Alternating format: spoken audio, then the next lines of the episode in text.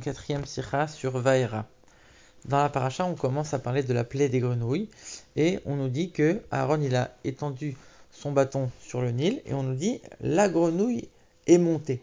Donc tout de suite, les commentateurs ils se posent la question pourquoi on parle au singulier? Et Rachid nous dit en vérité, pourquoi on dit la grenouille? Il y avait une grenouille et quand on la frappait, elle se divisait en plusieurs grenouilles.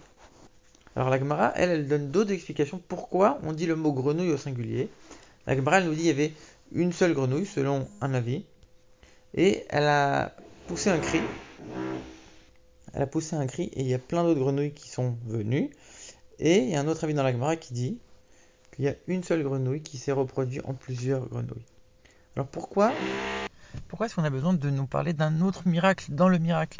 Normalement, on sait que Dieu ne fait jamais de miracle pour rien. Ici, tu es en train de me dire, il a fait en sorte qu'il y a une grenouille qui s'est multipliée en plusieurs autres, etc.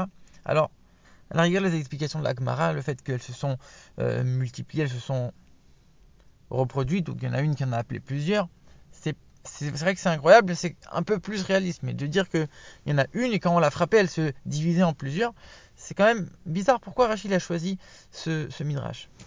Et d'ailleurs, Rachid continue son explication en disant ça, c'est la partie midrashique. Et le sens simple du verset, c'est de nous dire que finalement, ici on dit la grenouille, mais on parle, on c'est pas pour dire la grenouille, c'est pas le mot grenouille ici, c'est pour dire le pullulement de plusieurs grenouilles. Et Rachid nous amène un autre exemple avec l'époux. On ne nous dit pas l'époux, on dit kinam. Kinam en hébreu, ça veut, veut ni dire l'époux ni le pou. C'est le pullulement d'époux. Et c'est pour ça que Rachid ici, il donne les mots en français. Alors c'est pas des mots qui sont exacts de nos jours, mais ça nous aide un peu à comprendre qu'est-ce, c'est quoi la vraie traduction de ces deux mots. Quand on nous dit la grenouille, elle est montée, c'est pas la grenouille. En hébreu, c'est vata'a la tsefardea. Tsefardea, ça veut dire grenouille, mais ici, ça veut pas dire grenouille. Ici, ça veut dire le pullulement de grenouille, donc au pluriel, il est monté. Et Rachid traduit en disant grenouillerie. C'est pas la grenouille qui est montée, c'est la grenouillerie. Ce que vous avez entendu, c'est le pullulement de grenouille, même si le, terme il est plus exact aujourd'hui. Et pareil pour l'époux. C'est pas l'époux, c'est pas le pou, c'est kinam, c'est la pédulerie. Euh, encore une fois, le terme il est bizarre, ça c'est plus adapté aujourd'hui. Mais c'est pour dire c'est ce pullulement de pou qui est arrivé. D'ailleurs c'est étonnant, Rachid commence d'abord par expliquer l'explication midrashique et après le sens simple. normalement il fait toujours l'inverse. Alors c'est vrai que on peut comprendre quelque part pourquoi cette explication simple entre guillemets elle est en, deuxième position. Parce que le mot grenouille, le mot de en hébreu, il peut pas vouloir dire en même temps grenouille, en même temps grenouillerie. Il peut pas vouloir dire deux choses. Normalement, on aurait dû avoir un nouveau mot, un mot différent.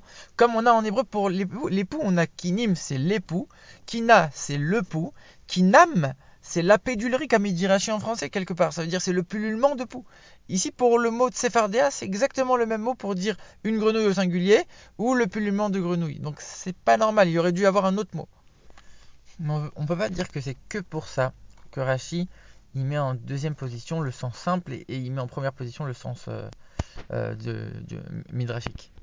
Parce que normalement, Rashi, quand il, parle du sens simple, il y a deux manières, deux expressions qui reviennent. Soit il dit upshuto, et son sens simple, soit il dit upshuto shalmikra, le sens simple du texte.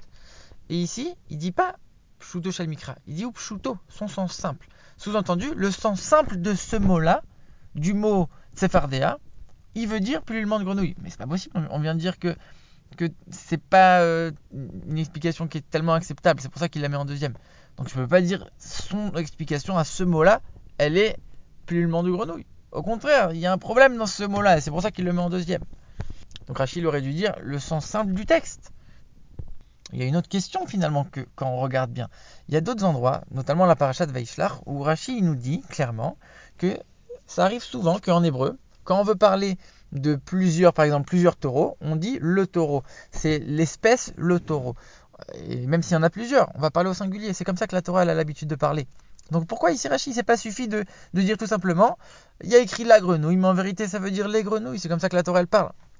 Et en vérité, quand on regarde bien, partout, ce mot-là, la, Torah elle employé des dizaines de fois pour l'appeler des grenouilles, en disant les grenouilles, les grenouilles, les grenouilles, les grenouilles. Et là, il y a un seul endroit où on nous dit la grenouille. Donc c'est pas possible de nous dire non, là aussi ça veut dire euh, au pluriel, mais non, c'est pas possible. Ici c'est le seul endroit. Donc ça veut, forcément nous apprendre quelque chose. Et c'est quoi que ça veut nous apprendre? Qu'il y avait, oui, une seule grenouille qui est montée, ou alors selon les autres avis de l'Agmara, mais tout est parti de une seule, donc c'était bien le langage singulier qui est désigné ici, et c'est pas le pullulement de grenouille. Et donc c'est pour ça que d'après le sens simple de tout ce contexte, on voit que c'est le seul endroit où on nous dit le mot au singulier, ça veut dire qu'il y avait vraiment une seule grenouille qui est venue. Ça, c'est pour ça que Rashi met le midrash en priorité, euh, d'abord avant l'explication de dire c'était un pullulement. Parce qu'on a dit, ce mot de euh, il ne peut pas vouloir dire à la fois grenouille singulier et à la fois grenouillerie. C'est-à-dire que ça ne peut pas vouloir désigner deux choses. Donc c'est vrai que le sens simple, il était un peu, euh, un peu tangent. Mais en plus de ça, quand on regarde le contexte, on voit que c'est le seul endroit, donc forcément que ça veut nous, enseigner quelque chose de particulier, le fait qu'il y avait une seule grenouille au singulier. C'est pour ça que Rashi met d'abord le midrash et après le sens simple, entre guillemets. Parce que ça colle beaucoup plus, c'est beaucoup plus euh, acceptable quand on regarde l'ensemble des versets. Mais encore une fois, comme on l'a dit, il aurait pu prendre dans les explications midrashiques certaines qui étaient plus crédibles, où il y avait moins le côté miraculeux, un miracle dans le miracle. Pourquoi choisir l'explication la plus tirée par les cheveux? Et là, le rabbi, il, explique la chose suivante. Quand on regarde bien l'ordre que Dieu a donné à Moshe à Aaron, il a dit, Aaron va étendre sa main et il fera monter les grenouilles au pluriel. Ça veut dire que dans les autres plaies, on, on, dira par exemple, et les sauterelles monteront. On ne dit pas, et tu feras monter les sauterelles. Ici, c'est écrit et Aaron il fera monter les grenouilles. C'est-à-dire qu'en vérité, c'est l'action d'Aaron qui doit euh, impliquer et qui doit entraîner le fait que les grenouilles vont, arriver. Et ici, Aaron il étend sa main sur le Nil et il y a une seule grenouille qui arrive. C'est pas possible qu'avec avec juste cette grenouille-là, Aaron il s'est acquitté de son obligation. Dieu lui a, lui a dit tu vas faire monter les grenouilles. Donc ici, Rachi rajoute une explication quelque part en disant il a frappé cette grenouille, et de cette grenouille, elle s'est divisée en plusieurs dizaines de grenouilles, plusieurs dizaines de milliers de grenouilles. Donc en vérité, il a accompli l'ordre de Dieu. En frappant, en appuyant quelque part sur cette grenouille. Et donc Rachid, il n'utilise pas l'explication, les deux explications de l'Agmara, que euh, une elle a appelé les autres, ou que une elle, s'est euh, reproduite, elle a, fait naître plein d'autres. C'est Aaron qui devait appuyer sur cette grenouille pour que, ça sorte, pour montrer c'est lui qui a accompli l'ordre de Dieu. Le rabbi, il fait même une précision que quand c'est écrit la grenouille allait monter, la tsefardea, en hébreu, le verbe est toujours avant le sujet. Donc on peut dire, on peut lire de deux manières. Soit on dit la grenouille allait monter, soit on peut dire la grenouille a fait monter d'autres grenouilles. Donc si on nous dit que c'est elle qui est montée, donc ça veut dire qu'après Aaron il devait la frapper pour qu'il y en ait d'autres qui viennent. Soit si on nous dit c'est elle qui a amené d'autres, mais elle c'est Aaron qui l'a fait venir quelque part il aurait manqué quand même quelque chose. Parce que c'est Aaron qui devait les faire venir toutes lui-même. Donc c'est pour ça que Rashi il a rajouté ce miracle dans le miracle. Alors on pourrait se poser la question, si Rashi il a mis l'explication du Midrash en premier parce qu'elle correspond plus, pourquoi il l'appelle Midrash? Il aurait dû l'appeler, c'est ça le sens simple. Si c'est ça qui colle le plus, alors ça aurait dû être ça le sens simple.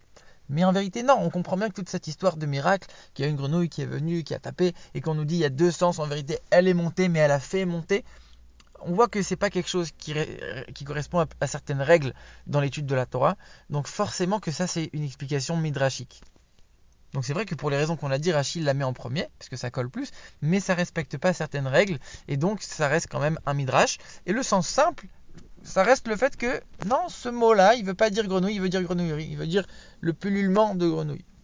Donc même si Rachid a changé l'ordre, il n'en reste pas moins que ça c'est un midrash, et ça c'est le sens simple. dit d'ici on apprend que quand on a l'occasion de commencer une mitzvah, même si on n'est pas sûr de la terminer, il faut la commencer. On voit que Moshe Rabbeinu, il a commencé à désigner les villes qui étaient des villes de refuge avant de rentrer en Israël, alors qu'il savait très bien que tout ce concept et toute cette loi de ville de refuge n'allait commencer à s'appliquer que une fois que les bénis seront rentrés et qu'ils seront installés en, Israël. Et lui, il savait qu'il n'allait pas rentrer. Malgré tout, déjà avant ça, il a désigné déjà les premières villes de refuge. Ça veut dire, même si je sais que je ne vais pas pouvoir terminer la mitzvah, je peux la commencer, alors je la commence. Et ici, Aaron, d'abord, il, donc il élève son, bâton sur le, Nil.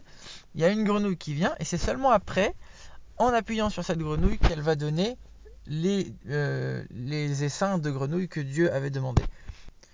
Donc du, premier, de la première explication, du premier commentaire de Rashi, le rabbi il dit on peut tirer une chose, c'est qu'il y a une seule grenouille qui est montée. Ça veut dire que si déjà les Égyptiens, avec tout ce qu'ils méritaient, il y a une seule qui est montée, alors on comprend que quelqu'un qui fait du bien, c'est sûr qu'il aura une récompense euh, énorme aussi. De la même manière que Dieu il est gentil pour punir les, méchants, il est aussi gentil pour donner le bien à ceux qui sont méritants, si on peut dire.